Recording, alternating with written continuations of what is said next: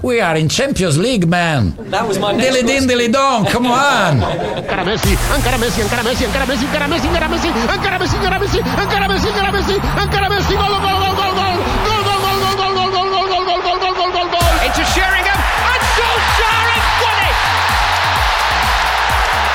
I will love it if we beat them. Love it. This is the Modern Soccer Coach Podcast with Gary Curneen.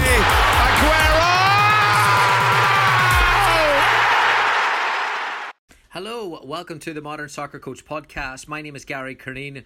Joining us for this episode is Mark Bennett and Alan Keane.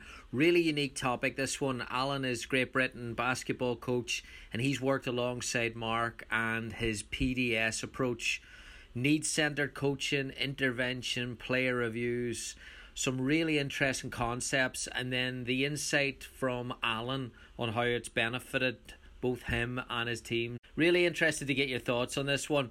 At Gary Curneen on Instagram, at Gary Curneen on Twitter. We've got content coming out almost every day during the break. If you go to modernsoccercoach.com, you can register for the daily chats. We also have all the replays up there as well, and some notes and some takeaways. If you would like to support us during this time, please, please check out our shop. Look at the special offers we have on coaching books. Really, really appreciate you doing that and really appreciate the support. Here's Mark and Alan. Enjoy. Alan, Mark, thanks so much for joining me today on the Modern Soccer Coach podcast. Really excited to have you guys on. It's a pleasure, Gary. Uh, thanks for the opportunity. Yeah, thanks, Gary, for having us on. Absolute pleasure. Yeah, this will be good because a lot of we're going to talk about uh, our buzzwords in the soccer community, and it's going to be great to get an insight, a different perspective, and a little bit more depth. I think in some of these topics. So, player decision making, adaptability. Um, I suppose where to start is and what is need centered, and then why does it in, influence session planning? Okay, so I've spent 30 years developing um, a system which is about making athletes in any sport effective decision makers, uh, being able to see what's in front of them, make decisions, review live based on choice execution, and giving coaches the ability to get players more engaged, more self-thinking and interdependent. And in the last few years, the the words athlete-centered have popped out as a buzzwords. Um, but the challenge has been for me is uh, when I've been watching people that say they do that, they're not doing that at all. They're just stood around asking questions. Um, and that is not um, athlete centered. So Alan and I had discussions. I've been mentoring Alan now for nearly 10 years. Um, and we've had discussions. So we came up with, well, Alan came up with, why don't we call it need centered? Because need centered is actually what is it we're doing. Um, so that's why we use the word need centered. So it's about understanding where you need to go in your destination, what it looks like for you as a coach and for the players to play live in the way you want them to play and interact and then identifying what's needed in the moment to facilitate the development of the players, not just in their technical and tactical, but in their state, in their scanning, in their decision making, in their ability to accept feedback from each other and change and adapt live with what's in front of them. So that's why we call it need centered. The only thing I'd add to that, Gary, really is I think Mark's covered it really well. Is my discovery was that you know within the teams I coach, everybody's at a different level. Nobody's the same. Um, they all have differences in terms of how they're made up as people, but they're also at different stages of their journey. So the only thing I would add to what Mark just said there is, from a practical standpoint, when you go into a training session or you go into a competitive match, guy all, all players I have on my teams are at different stages of their journey, their performance journey, their pathway, their experience, their inexperience. So I, me having to wear the same hat for every one of them, isn't always the most effective way. So you know the needs approach as opposed to just the athlete-centered approach, where we can brand them all with the same brush. I felt like the needs-centered approach was a bit more, uh, more what it needed to be for each individual. Yeah, it's interesting. I mean, a frustration of mine in recent years has been that obviously the, the studies and the information we're getting exposed to. A lot of it is I suppose, theory based and coming from textbooks that make it a little bit more difficult whenever you're you're going on the pitch and you're delivering. Uh, whenever you do go on the pitch and reality hits you, and you've got the same players that answer this the questions and the same players dominate group huddles. How do you manage that there to try and get everyone involved? Well, it's it, it's a it's a process of development, but the process of development must come from the coach's um, ability to to scan and read what's going on and how to put the interventions in to shift that kind of behavior. So if, if we break that down, I'd say what you just said there, Gary, is pretty much every team that you're looking at in a common frustration. The challenge we have is coaches allow that to happen and what we end up with is what we want is self-thinking and and players that can help each other be the best they can and learn and actually under pressure make great decisions. But we end up with the old traditional coach-led coach but they're actually players. They're the one and two players that always are telling the other players or telling the coach. Often they're learned answers anyway and the coach is just thinking well i'm getting the answer i want to hear so therefore it's great and they're not connecting with well actually am I developing the other players to actually give me some information that's connected with the action they just took, the choices they just made, who's relevant to the situation we're discussing, and how do I get those players that are comfortable talking to the other players? And this is all that need-centered coaching, which is, and it links back to something I think I heard a, webinar last week, and it was a football coach on there. Don't know who he, who he was, and he was saying, well, you can only be athlete-centered some of the time. There's times when you need to tell players.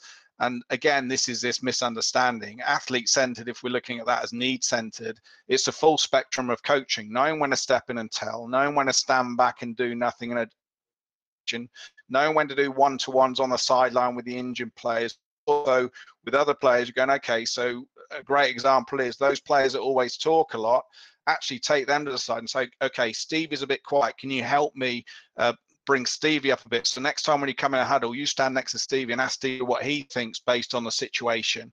And then we can start using them to start sharing that information. So it's just understanding a player is a player based on their past and their background and their personality out of sport, but that's not who potentially they are. So what we've got to look at is how skilled and confident and competent are we as a coach in a scan to identify the different players we have make sure is what they're saying correlated what actually happened. And also how can i have the skills to influence the players that i want to be sharing information not just when we come together in a group but actually live on the pitch because the reality is we don't want players to tell us the answer. We want players to show us the answer, then effectively reflect on the choices they made and their adaptation to the opposition. So it's very different than just, I've heard the answer I want off one or two, job done, tick box, move on. So it's a very different framework and it's based on coach competencies to understand how to influence player behaviors beyond the technical and the tactical. Um, on in your in your world of basketball, you know, in, in my opinion, you, you've got the coach in the huddle, which doing the team talk or the timeout, um, drawing up the plays. Does that become a challenge to try and, I suppose, reprogram players to take a little bit more ownership and a bit more, be a bit more vocal in those situations? Yeah, it certainly does, and it's it's very much a, a patience game, but you know, also being relentless with the process and I think where my strength lies now, Gary, is I've just become very, um, very solid and sound on my feet with, with what I'm doing with these with these concepts and principles, uh, the PDS system in effect. Um, whereas a couple of years ago, I found it cha- I found I found it a lot more challenging to stay true to it because you are tested and you are pushed away from it by players, particularly pro players who've come to your team having experienced other coaches and maybe a more traditional form of coaching. You're very much tested by those guys in terms of they want you to to coach the way they've always been coached because it's it's what they're used to. So I very much have to take a player out of his comfort zone, let's say, um, and and get him to understand the value of me trying to develop a self-sufficient athlete player who can you know make decisions for himself under pressure and then kind of unpick what let's work backwards. So that would be the ideal uh, show him what the ideal player is. Or ask him and they very much tell you and then kind of work backwards from there and what those steps would look like and on the build up to this. So it's a lot of time invested away from the court, actually, Gary. But going back to the timeouts uh, in, in terms of selling the value or getting to understand the benefit of me not solving every problem for you on the court. And then there's a stepping stone process to that. Like, you know, I don't just go in at the deep end in the timeout when it's, you know, in September and, and the guys are with me for the first time and just say, right, boys, what do you think? You know, and we'll go in that direction. But very often you need to guide it as well and and give it a bit of more support than just um, throwing them in the deep end. But a very simple solution to the timeout, Gary, I'll share with you is very simple. Um, you're absolutely right. You know, the traditional thing is, you know, you come into a timeout and the coach just offloads on the players, and it could be an emotional response or it could be just an, a tactical overload. Um, but a, a real simple solution to that is I call a timeout in the game. Players come in, sit down, give them 10 seconds, give them their time to, to breathe, relax, get seated. And I just say to them, boys, why do you think I call this timeout? Straight away, you've just overcome the barrier of me problem solving, giving you the solutions, potentially berating. So it helps me manage my emotional state if I'm getting a bit rattled. I, it allows me to take a deep breath by just saying to them, guys, why do you think I call this timeout? What's, what's your thoughts? They will very often say stuff that's you know very very good and very rich and very useful actually when you go back on the court. And then if and if you flip it and the opposition call a timeout, another simple solution is, all right, boys, why did they call the timeout? So now they're having to self-analyze, analyze themselves, analyze us as a team, and then you know if you if you want to get to beyond the behavioral stuff to where we would always talk about commitment first and foremost, and we'll unpick that a little bit later on that process and that order. Um, you very much get them talking about problems, how to solve problems, and it's very collaborative and, and, and interactive. Changing rooms at halftime is the same, very similar process. Gary, could I just add something to that as well? I'll put it into a football context. Is we want players to be able to self-review, not on the sideline, live in a game. But we don't formally teach players how to self-review, and it's a skill. So we we're providing expectations, but we're not providing them learning opportunity to better understand a simple framework to help them see the options they they had, the choice they make and their commitment to it, their execution, and be able to evaluate very quickly the choice and the execution separately. So then when they come in, instead of us trying to just chuck loads of questions at them, we can just go, okay, guys, every time when I blow the whistle when you come in, this is in practice an example. I want you to split into these groups. It could be four groups, could be two halves from one half, or could you just have two sides? I'm going to give you 20 seconds. I purely want you to review what we agree in our non-negotiables of behavior, which we can talk about in a bit, and what we agreed what success was for this phase of the session. So very simple. So then you give them 20 seconds. You haven't given them a lot of time, so they have to get to the point. And you're just scanning. You're not stepped in there. You're deliberately outside, and you're just scanning who's talking, who's relevant, are they sticking to the point. Then they come into you. Then you nominate players. You don't let anyone talk. Stevie, what have you got for me? And it's the principle principle of player first, player last. So we're still asking about the process. Okay, how are you on the success? Did you nail the behaviors? What were the choices? What would you change, if anything? And then you can link it through. So we're always then finished with player last in that thing. Okay, guys, so what are you going to do now? What are you going to show me? Because you've just given me a conclusion that something you wanted to change. So what are you going to do? And then they, they tell you, then then they show you. But the other point is, which a lot of coaches don't really get, is if players come in, they haven't made the adaptation or done what you want them to do, but they come in and they tell you the right answer of what was wrong, what they should have done right. Some coaches really like that because they, they go, well, that's great. They give me the answer I want. What the coach should be asking them is, okay, when did you recognize that? And why didn't you do something about it then? Because I don't want you to tell me the answer. I want you to show me the answer. And literally just push them back out. So we're getting the players to understand we have to teach them a review process, but we want them to understand I want you to do this live. I want you to see what's in front of you and make choices without fear and just commit to them. And that's something we can review as opposed to the same old questions, the same old answers that don't reflect the actions the players are actually doing, if that makes sense. Can I add something there, please? Absolutely, absolutely. I mean, from a practical sense and a practical point of view, it's very easy for me in, in the basketball world because you have these timeouts, you know, five timeouts per half. But actually, if we now cross it over into another team sport, like say soccer, for example, or rugby, um, what we do with our assistant coaches could very much be the same principle. Mark talked about there sniping the player that's on the sideline in a practice session, getting them to review live while the, while the action's going on, and then they give you the they, they give you the the review and you send them in there and say, "Show me." It, in a foot in a soccer world or, or American football or, or rugby, you know, you, our assistant coaches, the coaches in those worlds could do exactly what our assistant coaches do during our game, which is sniping the players on the sideline. So players about to come into the game, a subs about to come into the game, you uh, what you'll see is our assistant coaches doing a hot review with him straight away about right what's the success criteria, what are you going to do, what's it going to look like when you go on the court right now, and then they and then you that's that's their that's their focus narrowed.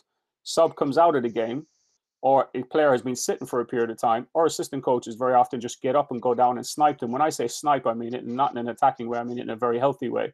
And it, it's basically just asking them to review. So cognitively, the players can are, never really switched off that much. So you're really sharpening their thinking skills, which enhance their decision making ultimately when they're on the court or on the field of play. But I think it can it crosses over into all sports because you don't have to wait for a sub to do it. A player could be sitting on the bench, and you know every five minutes get up, go down to them, right, bang, tell me what you're seeing, Johnny. Okay, if we are to put you in the game right now, what would you do differently, if anything? And and you have those type of quick discussions, sharp discussions, and it keeps the players alert and very in tune with what's going on, which ultimately helps them to perform better when they get on the pitch when I was in Baltimore a couple of months ago for the convention, Mark, I met Alan, uh, Maryland United, who was delivering a session that evening. And he was saying that it was a lot of work that you guys were doing. You came over and did a, a weekend. I, I watched the session, and, and obviously it's different. So I've seen, and I, I didn't get a chance to talk to him afterwards, but we were just exchanging messages on text. Now, it's uh, what I was keen is understanding as a coach these interventions. How do you establish or analyze if they were effective or not? So the, there's two key things to this, and it's, it's it's a great question, Gary. Is we don't know if a practice session was successful in that session. And the reasons why we don't know how whatever systems we use and how a great coach we are, we don't know because it what you see is based on short-term recall. It would be something you've just talked about. It's something that you may have shared before, had a chat before. It's relevant, it's specific. So there often can just be recalling the information of whatever the relevant conversation has been. The only time we know if that was effective is in a, a following session or two sessions time. We do what I call covert recalls. And the covert recall is we do not chat to them beforehand. We, we don't start asking questions. Remember what we did last week, whatever it might.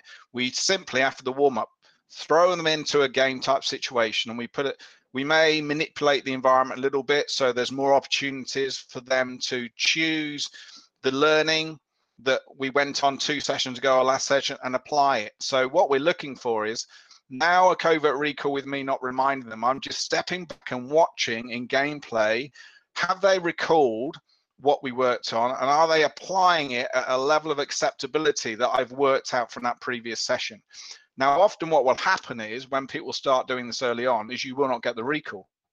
Often the reason for that is is because we try to help them too much in the session by shouting, reminding Gary, go left there, Stevie, that's great, come in here. So what we're doing is we're instead of them actually learning and thinking for themselves, we're helping them too much. The other thing that can happen is we cover too much content in one session, so they can't recall it anyway or they don't see value in it because we haven't spent time challenging them. Why are we doing this? How's it going to help them in the game? Give me an example. We tell them and we hope they're engaged. Well, they could be totally switched off, not getting it. So the recall is poor. So the reality is, if the majority of the team are unsuccessful in the covert recall, that's your fault as a coach, not the players. So then you can evaluate okay, if it's a cross, what is it I did that I need to change? So now you can start evaluating what you did there and what could have caused it. Clearly, then you have to adapt the session you're in. Well, didn't work. We're ready when we're ready. We are where we are. And then you go for another covert recall. So all the time, what you're doing is I need to measure how effective I am as a coach because I don't have much time. Even pro teams, you know, games every week, sometimes with cups two, three times a week, sometimes what we got to make sure is if we're investing time with the players in a session, I need to make sure I know it was an effective session. And I cannot know that in the session. I can only know that by the covert recall. Interestingly, when you start doing this as a coach, it consciously changes the way you deliver a session because now you're thinking, I've got to step back in this session that because they've got to start thinking for themselves and making decisions because if they don't I'm going to fail in the covert recall. So, so one, it's objective. You can have an audit of success, which builds confidence for them and you for game time, but also it's it's a check for how well your coaching is, if that makes sense. Alan, where where have you seen growth over the last few years in yourself doing? Like, how do you get better at this, or how do you know you've got better at it? It's kind of ironic what I'm going to say, Gary. I've got I've got better, and I've I've had growth by doing less and and let me unbox that because it sounds horrendous but i mean mark just touched off it there and i guess i can sum it up for you by sharing a, a quick story um, where Mark, I hope you don't mind me sharing this, when you took the national team practice, it really emphasizes that less was more, but not less in terms of less because we want to do less, but players were more successful with less. So Mark took a national team session for for for us the very first weekend I, I worked with Mark, and you know I was really out of my comfort zone allowing him to do it, but I thought why not? Let's just go for it. And uh, to make a long story short, Gary, he rounded up the players. He asked them, "What is critical for you to perform at your best?" What are the one, two, or three things that you can't go without right now if we play for five minutes that would help you to perform at your best as an individual and as teams? They came up with two or three things like uh, boxing out every single time, setting contact on screens, and uh, rebounding. I think was one. Uh, rebounding was definitely one anyway, and you know our communication was one. And Mark said, "Okay, well, I'm going to stop you as soon as you drop the low line of ex- unacceptable." And they defined between them what acceptable and unacceptable was for all three areas what that actually looked like, as well as unacceptable, as well as acceptable. And he set them off, and you know, he set them a, a challenge basically. I call it a timed moment of excellence. How long can you maintain these standards? You know, and and and to get to the end of the story pretty quick, there was more engagement. It was actually quite deflating for me on one hand, but on the other hand, it was really energizing and quite exciting for me to see where he took him. Now, Mark doesn't know the rules and regulations of the game as well as a basketball coach would. He'd not coached basketball ever before, let alone played it. So I'm that's a gross assumption, Mark, that you haven't played the game. But um, my message is this, Gary. That session was more engaging, had more growth, and the players enjoyed it more than the previous 18 to 24 sessions I had taken that summer. And we were heading off to the European Championships the following week. Now, my message is this to answer your question. My growth has come about by actually peeling back what we've done and not not over analyzing like not putting in too much content peeling the content back and really getting the players to understand the value of their behavior. And what i mean by behavior is mark spoke about already the level of commitment they make to it to every single choice they make on the court. And i'm not talking success with uh, with technical tactical execution um, the only thing i'm assessing first is how much did you fully commit to the choice you made? Not not interested in whether that choice was the right or wrong choice from a tactical standpoint, but from a behavioral point of view, which is commitment. How much did you commit to it? And just being kind of um, being firmer on my feet with that. And where I've fallen down this year, Gary, and Mark's been there to pick me back up because this this stuff is tough. I have to tell you, it's really it's really really difficult to keep it alive and live it on a daily basis in your training sessions, in your games and Mark's support has been invaluable this year for me, be it over the phone. Um, but I have fallen down on that because I've allowed players off the hook, and I've probably allowed them to get. I haven't probably. I've allowed them to get away with it at times. So my biggest growth is actually, I still study and I still review the tactical stuff and the technical details, and I'm still growing as a coach and want to grow as a coach as a technical tactical um, coaching my knowledge and ability to transfer. But the biggest growth is my ability to step back, scan, to observe. What am I truly seeing? Um, setting up situations where they where, where I'm checking their short and long term recall. Um, so that's been most of my growth, really, Gary, in a nutshell. Let's talk about that scanning element that you talked about because I've seen Mark, I've seen the social media, the the pictures of the coach delivering the session with the camera on them. What looking for during those moments? So the reason why before I start with anything, it's been 30 sports now across the world that I've worked with over the last 30 years. Is I want it's not just me understanding the baseline and scanning the coach's behavior and the players. I need the coach to be on the same page. The only way that's going to happen is the coach being really aware accurately about how they coach, when they step in, when they don't, what they're seeing in the moment. So the camera on the chest is the first thing I do with any coach I'm working with. I'm really honestly interested in understanding how they coach the way they do and why. But I want them to share their reflection based on what they think they're doing and, and now they watch the video back and hear themselves what they're actually doing. And the reason why is, although the big cameras in the corners are great, they give you the big overall picture. What they're not giving you is what you see in the moment. So if we're reviewing the coach, I want the coach to reflect on what did you see when you were communicating? And and what choices were you made? What interventions did you make? And when you decided to talk how you talked what you said what was the interaction like? Were what was were players still walking away when you were still talking? All these little things. So they work through it. They look at the video first of themselves. They take time notes. They send that to me. I look through the video as well. I put my notes. And then we have a discussion and all that's to do with it's just establishing where we are and agreeing and, and being inquisitive on why you did those things. Often coaches when they do it it's very uncomfortable when they watch themselves because the common one is oh my god i talk so much.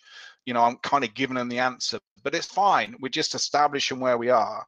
And then what we do is we get them to understand where they want to be what type coach they need to be not in this holistic great word stuff which i think is a bit nonsense is what does it look like? Can you show me in a practice? Can you show me in a game? Is there any differences? What's the difference between a learning practice session when it's a new skill and a high pressure situation when it's live and you're testing their competencies when you put the pressure on? You know, do you need a change in your coaching? And obviously the answer is yes, but often it's I haven't really thought about how I need to change. And now I'm aware I want the players to think more because the game's moving in that direction now.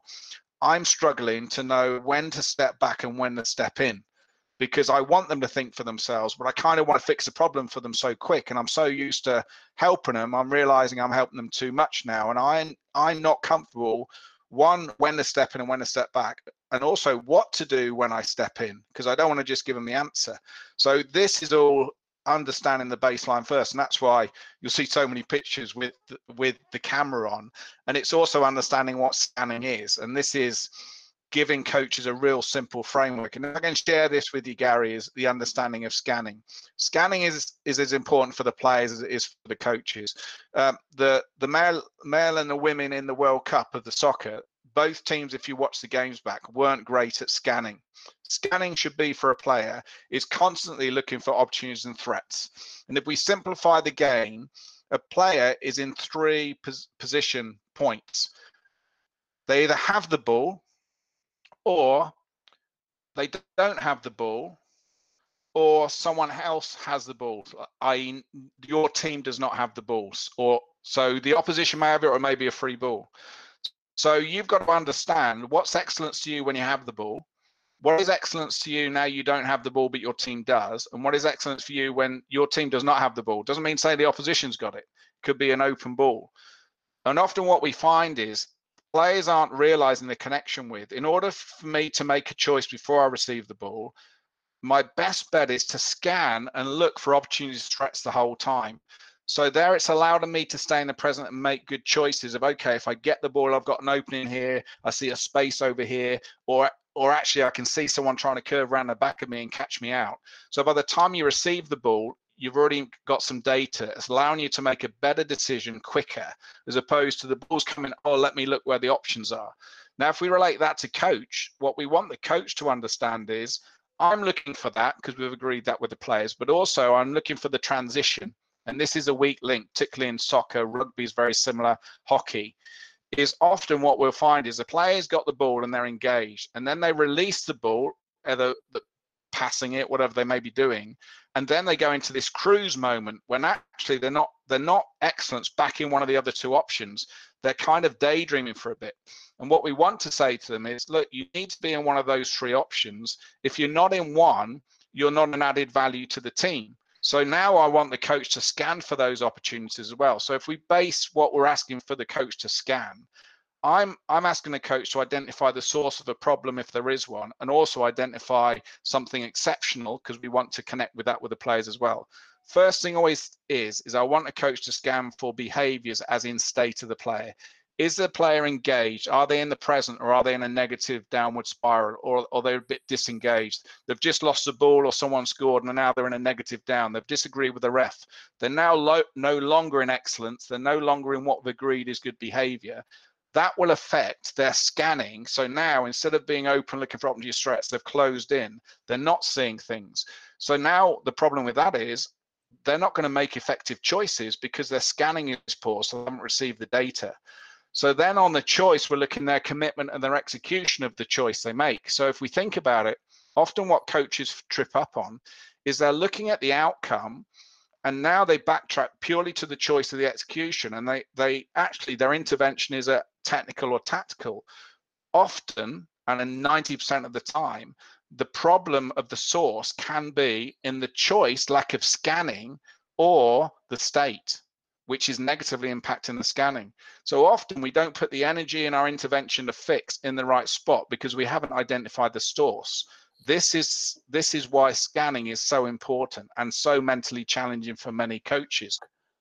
The uniqueness of of the pds approach in terms of coach support i feel is very much the emphasis put on the emotional state um, of of coaches and players like if you think of all the coaching courses you've been on or any of the cpd we've done and, and we've done hundreds and hundreds of it down through the years and i've gone all the way up to phd level with this in terms of sports coaching.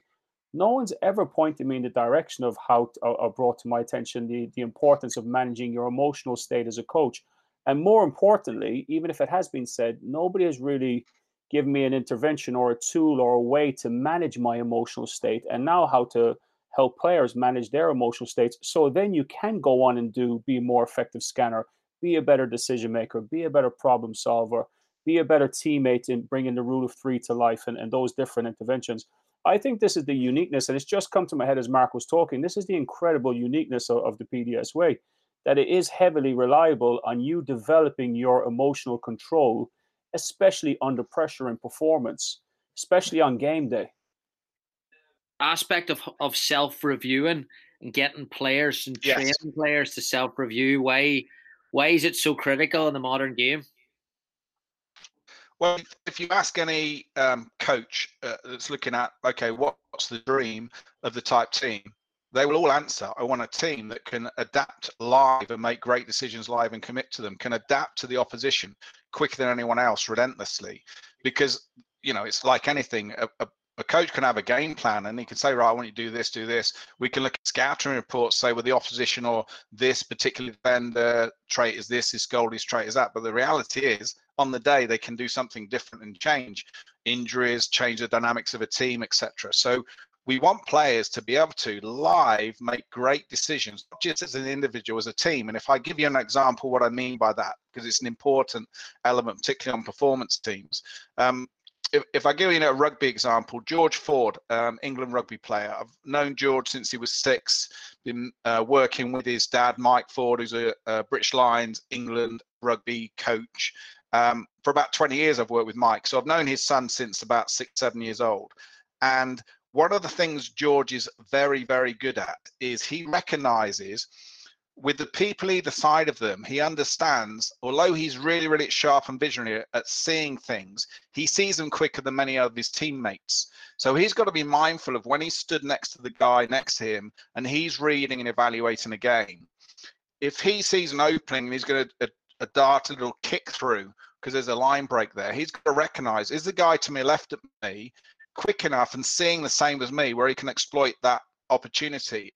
Because if he can't, I'm not going to I'm not going to exploit that choice. I might do a drop off pass to him. So it's understanding that we want players one to be able to say, right, I need to review myself. I what am I doing? The choice I made, the execution. I nailed it. It just didn't come off, so I'm going to do the same next time. Or actually, I committed, but it was a choice thing. Ah, next time I'm going to be doing this live continually. But I've also got to recognize when my teammates are around me, what is the best choice that I can do based on my teammates around me that's going to get the best out of them to exploit the opportunity. And often this is a this is a missing element that coaches one don't think about but secondly don't raise the awareness to the players around them that the whole point is we play as a team. So to play as a team i want you to be able to self review yourselves based on right what are my options? Bang i'm going to commit to this one. Once i commit to it then I review live. Okay, was that the right choice? Would I change anything? No. Great choice. Execution, bang. Need to come in a bit wider there. Foot stance, whatever it is. But it's a quick split second thing. The beauty of it is um, you can within three, four weeks, very, very quickly, and I've done it with five, six year olds, get them to think this way.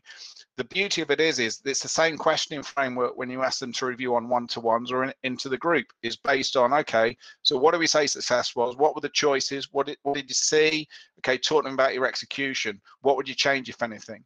So because we're using the same language all the time, it's allowing players a safety framework to get them to come up with the answers that they need, but also it's giving the confidence of the players around them either side that they are not getting emotionally caught up and they are recognizing the choices and the execution. If not, they can give feedback to the players either side, and we develop an environment where they have to accept feedback from their teammates by a hand touch or a thumb up, the base of the acknowledgement, acceptance, and action, the three A's. So, what we're saying there is, I've reviewed me, but I've also reviewed our team and recognizing we're missing width on the side. Jimmy's coming in and they're catching him out. So Jimmy hasn't recognized it. So I'm reaching out, Jimmy, they're catching out on width there. Stay wide on the right. Now, what we want Jimmy to is acknowledge inside, accept, and then acknowledge, thumb up or hand up to the close, and then act on it. Now, I'm because I've spoke to him. I'm looking for. Have I seen the acknowledge? If not, I'm going to follow it through. I've seen the acknowledgement. Now looking for. Okay, let's show me the act on it. So now we can see a dynamics of not just self-reviewing framework, but now as a coach, I'm scanning for has someone or that person's unacceptable within the choice that we've pre-agreed. They've missed something. Are they putting their thumb up or saying something to one of their teammates to recognize it? Great, carry on. Let's look at the opportunity to see if they do change. If not, I'm looking for one of his teammates. As a teammate's reached out and said something, I haven't seen the acknowledgement. Yes, I have. Great. Now, if I haven't, now I can step in in little a one to one, even they're running back. Jimmy, talk to me there. Our width coach, no problem. Bang. If he's not getting it, then that's right. That's a learning thing for me. That that player has not understood, has not seen. I need to do some intervention.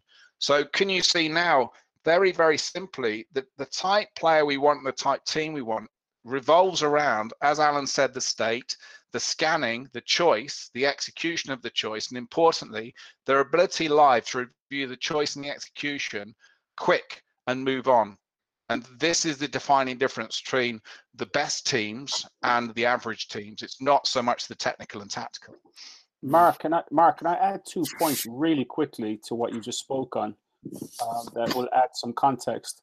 You know, in terms of you asked a moment, Gary, why is it important for players to be able to self-review?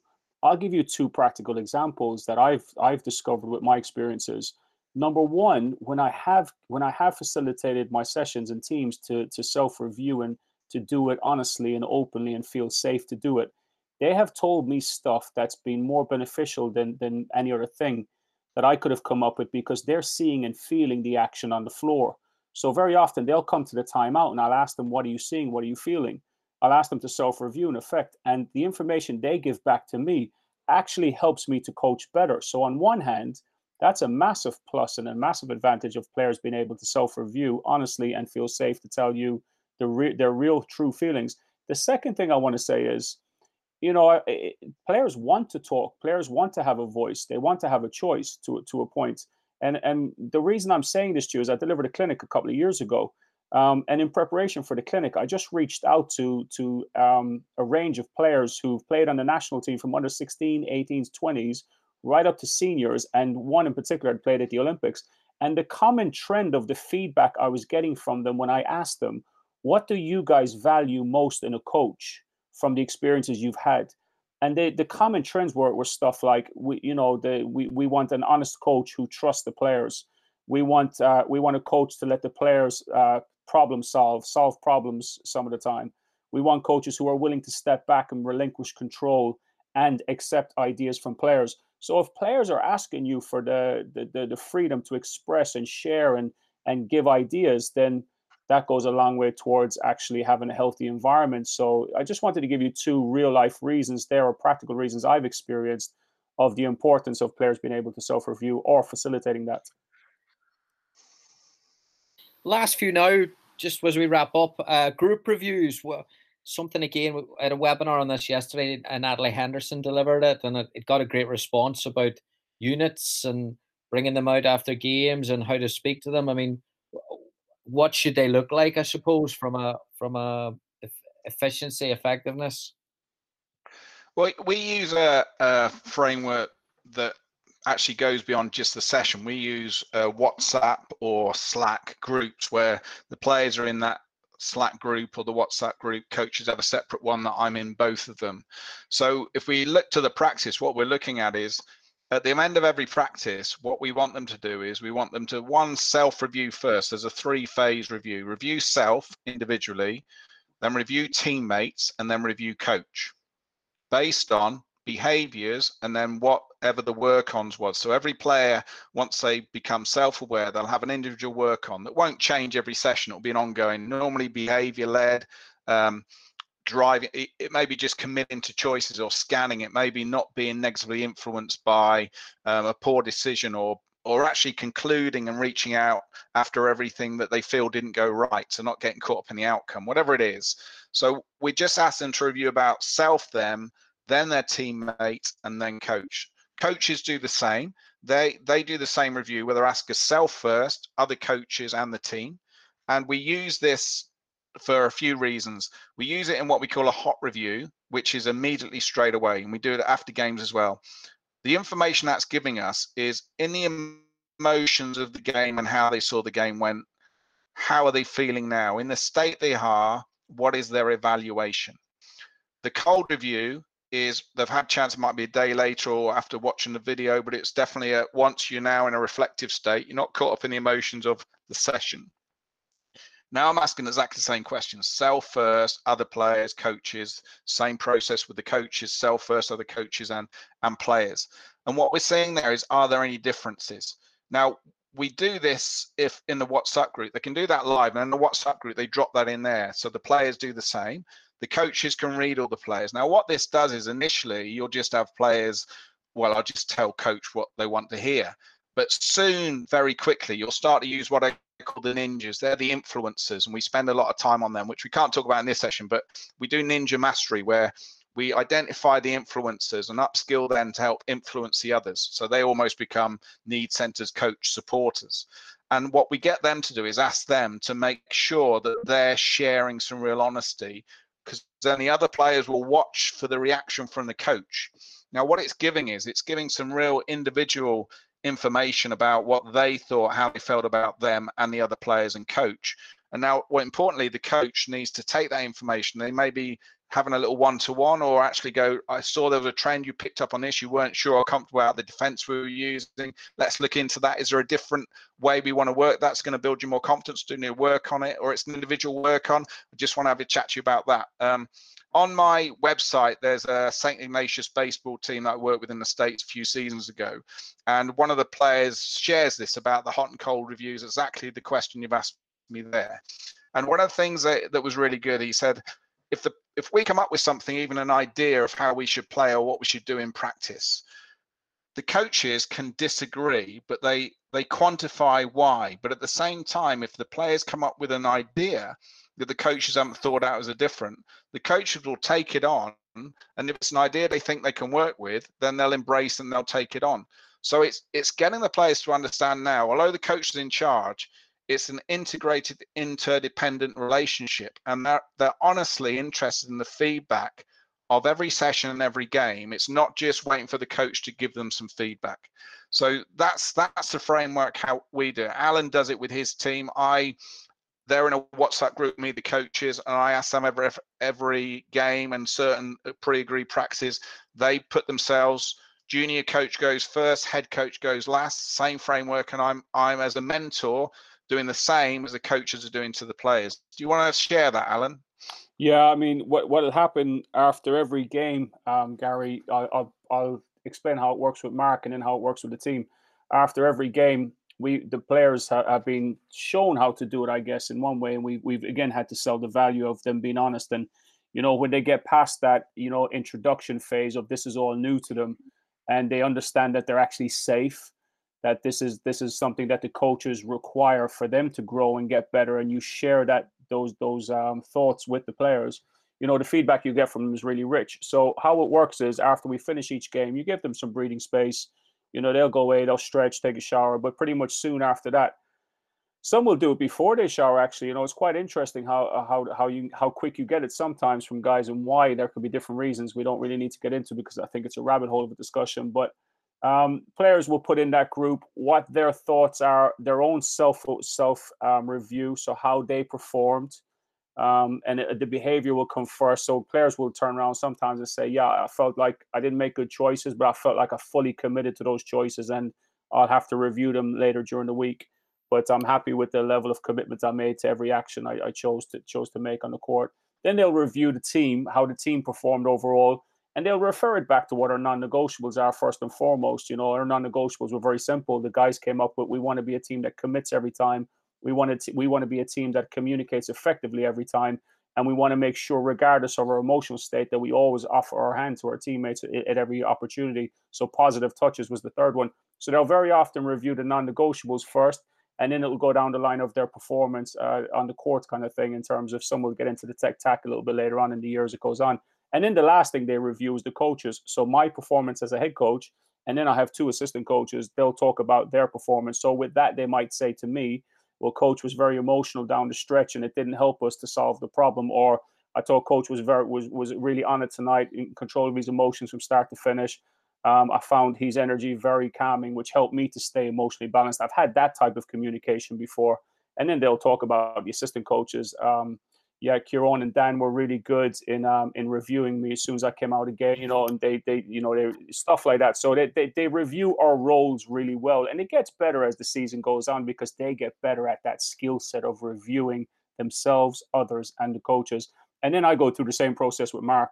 So Mark, um, my two assistant coaches, and myself, we would have a, a separate group and Mark would would you know sometimes I forget and or sometimes I'm a bit emotional after a loss and you know, the time won't be long gone by where Mark will be bumping me on the text message, right, boys, you ready for your reviews because we haven't put them in. And, you know, we had to get to a point where Mark reminded us a few times and then it became, right, look, you need to be on this if you're going to do it. If not, let's not do it. So there's a level of accountability. Once you buy into it and once you commit to it, then you have to fulfill it regardless of the score, regardless of the outcome or the challenges you had in that game. But for me, Gary, I'll sum it up by saying it's been a game changer for me personally to unpick our performances and to keep that process and that order of of things we review very simple a framework. It's a really good framework but it's also I, I, I what i've learned from the players is it's a really good framework for them to actually unpick what the reality of what happened and not just go off in an emotional um, state complaining about referees or different things that might have happened in the game. So that framework has really worked well for us. And i do it with all our teams from academy under 19 I know our club under 12 and under 14 coach was doing it with those guys, and it was really rich stuff and really good. And I've done it with the national teams every summer as well. And we haven't mentioned the scoreline, Gary, because they are not allowed to review against the scoreline. Not interested on the win or the loss. We're ah. interested in the behaviours, the choice, and the performance. So even uh, top level uh, teams, fully pro teams, when we even do the the match review the next day, um, the scoreline isn't discussed. It's all about working through the what you saw, the choices you made, the commitment to the adaptation, all the way through the review. And it's player led, not coaches doing it. Coaches are at the back listening. They've done theirs. Groups of players are nominated, and they do all the video analysis, and they stand up and present. Uh, okay, last one. Kind of what you were talking about there, Alan, about how difficult and how challenging. It's not easy. Like, how difficult is it for a coach to shift their own coaching style. What support structures do you think that are, are critical in this process? Well, I'll start it off by saying for me, it took one session. Um, but I it, it took one session, but I, I needed support and guidance with that. And I was blessed and lucky that Mark came into uh, the school I was working at the time. I was running a basketball program there, and he came in and we we just worked on one basic thing um, he talked me through it. He modeled it. I and, I mean, we sat down, had a great conversation about you know some of the stuff we're talking about now, actually. Um, so that could so he brought it to life in my head first, and you know it, it, it did it didn't take more than one session, but it I will say this, Gary, it didn't take more than one session because Mark was there helping me with that session to bring it to life. Um, and then like a week later, he came into the national team environment and spent two days with us, and that for me was the game changer because in that environment, we played Holland. Uh, we played the Netherlands in uh, two games that weekend when he came into that camp. And he sat on the bench with me, and that was tough. That was really tough because I was used to coaching a certain way, you know, fiery Irishman, as Mark would call me. But I was used to coaching a certain way. And, uh, you know, he really helped me to reshape how I coach to be more an effective coach for the players, and and and it was very refreshing. So for me, it didn't take long. It took one session to answer your question very shortly, but to actually bring it to life and keep it alive. I'm ten years in, Gary, and I'm still I'm very aware of when I don't get it right. I'm hyper aware of when I don't get it right because of the the frameworks I follow and the the the the, the way I review. I'm very very mindful when I'm getting it wrong. But um, yeah, it didn't take long at all. Mark will unpick it a little bit more, I'm sure. The two things are is having the skills as a mentor to get coaches to see the value of it, to break down the barriers, to get them to actually one, yeah, I see the value in this, and then their commitment to right, I need to change, and that's why we need to do that baseline filming. We can't be a discussion unless we've established fact. The challenge and the biggest challenge, and this is definitely the last 15 years at least all my work has been on developing a supportive framework to support coaches and organizations in the change. The change is the most difficult, especially for pro coaches, semi pro, because everybody else, fans, bosses, are often 99% of the time measuring you as a coach based on score lines. And often in the short term, it's telling the players what to do and you'll get a kind of fix off that. You'll get some sort of outcome but it's stunting your growth and potential of the team where you want want to go.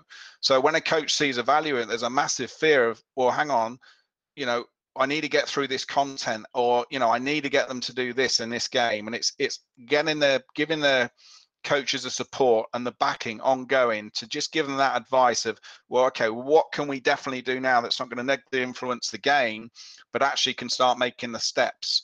So definitely practice is easier um, but again it's that ongoing support with the adherence elements where often mentors are missing. But also then it's understanding there's a difference between game time and practice time.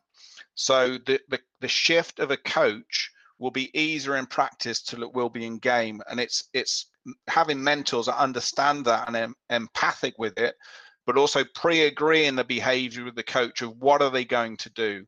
And let's review and reflect on your own individual focus points that we've pre-agreed between coach and mentor. And i think we let coaches down in this. I don't think there's enough effective mentors out there that understand how to support change above the old let's have a cup of coffee and what would you like to talk about or the tech tack advice. If we want to shift a, a team's behavior and we recognize the value of it, we have to shift the coach's behavior, but we have to do it over long term support. Six months, seven months it can take to really embed these behaviors under pressure that maintain it. And often you'll still regress back. But to think you can go on a course for a day or have a couple of weeks and you think magic's going to happen is very unfair on on the coach because a coach is a human being. And if we ask the coach how quickly can a player change in their habits, they'll tell you it takes months. Well, it's no different for the coach. So that's been my learning journey over the 30 years is recognizing I wasn't getting it right and spending the last 15 years to really come up with a package that can really have a positive and effective impact on the performance of the team through supporting the coach through their change. Mark, Alan, thank you so much. Really enjoyed that. Fantastic. Thanks, Gary. No, thank you. Thank you. Stay safe. Thanks, guys. All, all the best, guys. Thanks so much to Mark and Al for their time and insight there. I hope you enjoyed it as much as I did. Yeah, I thought that was that was really really interesting. Obviously, I've heard about Mark and his work, and I've heard from people that have used Mark in terms of their coach education and also coming in with the mentoring as well. So I've heard really, really positive things. To hear it uh, from Alan's perspective about a long term approach and how this has helped him and his teams for for a few years, I thought that was really fascinating actually because I do agree with Mark towards the end where he's saying coach mentorship uh, we don't do enough for it. We we use one day or a coffee. We don't really challenge the coach. And I would agree with that. And I would also then agree with this whole concept of coaches making yourself uncomfortable. We ask our players all the time, get comfortable being uncomfortable. But as coaches, we normally gravitate towards uncomfort or discomfort as you know, either a work rate, either we'll work an extra four hours a day or we'll sacrifice and be away from our families. And those are those are uncomfortable moments of course and being under pressure is uncomfortable. But actually like testing yourself and testing the way you work and testing maybe the processes you have in place. And the courage as Alan was saying to almost turn a training session over to Mark to come in and, and test what you're doing and having the the courage to do it and also having the awareness and the humility to maybe look at your players' behavior in those circumstances and say, all right, I can take something from this here.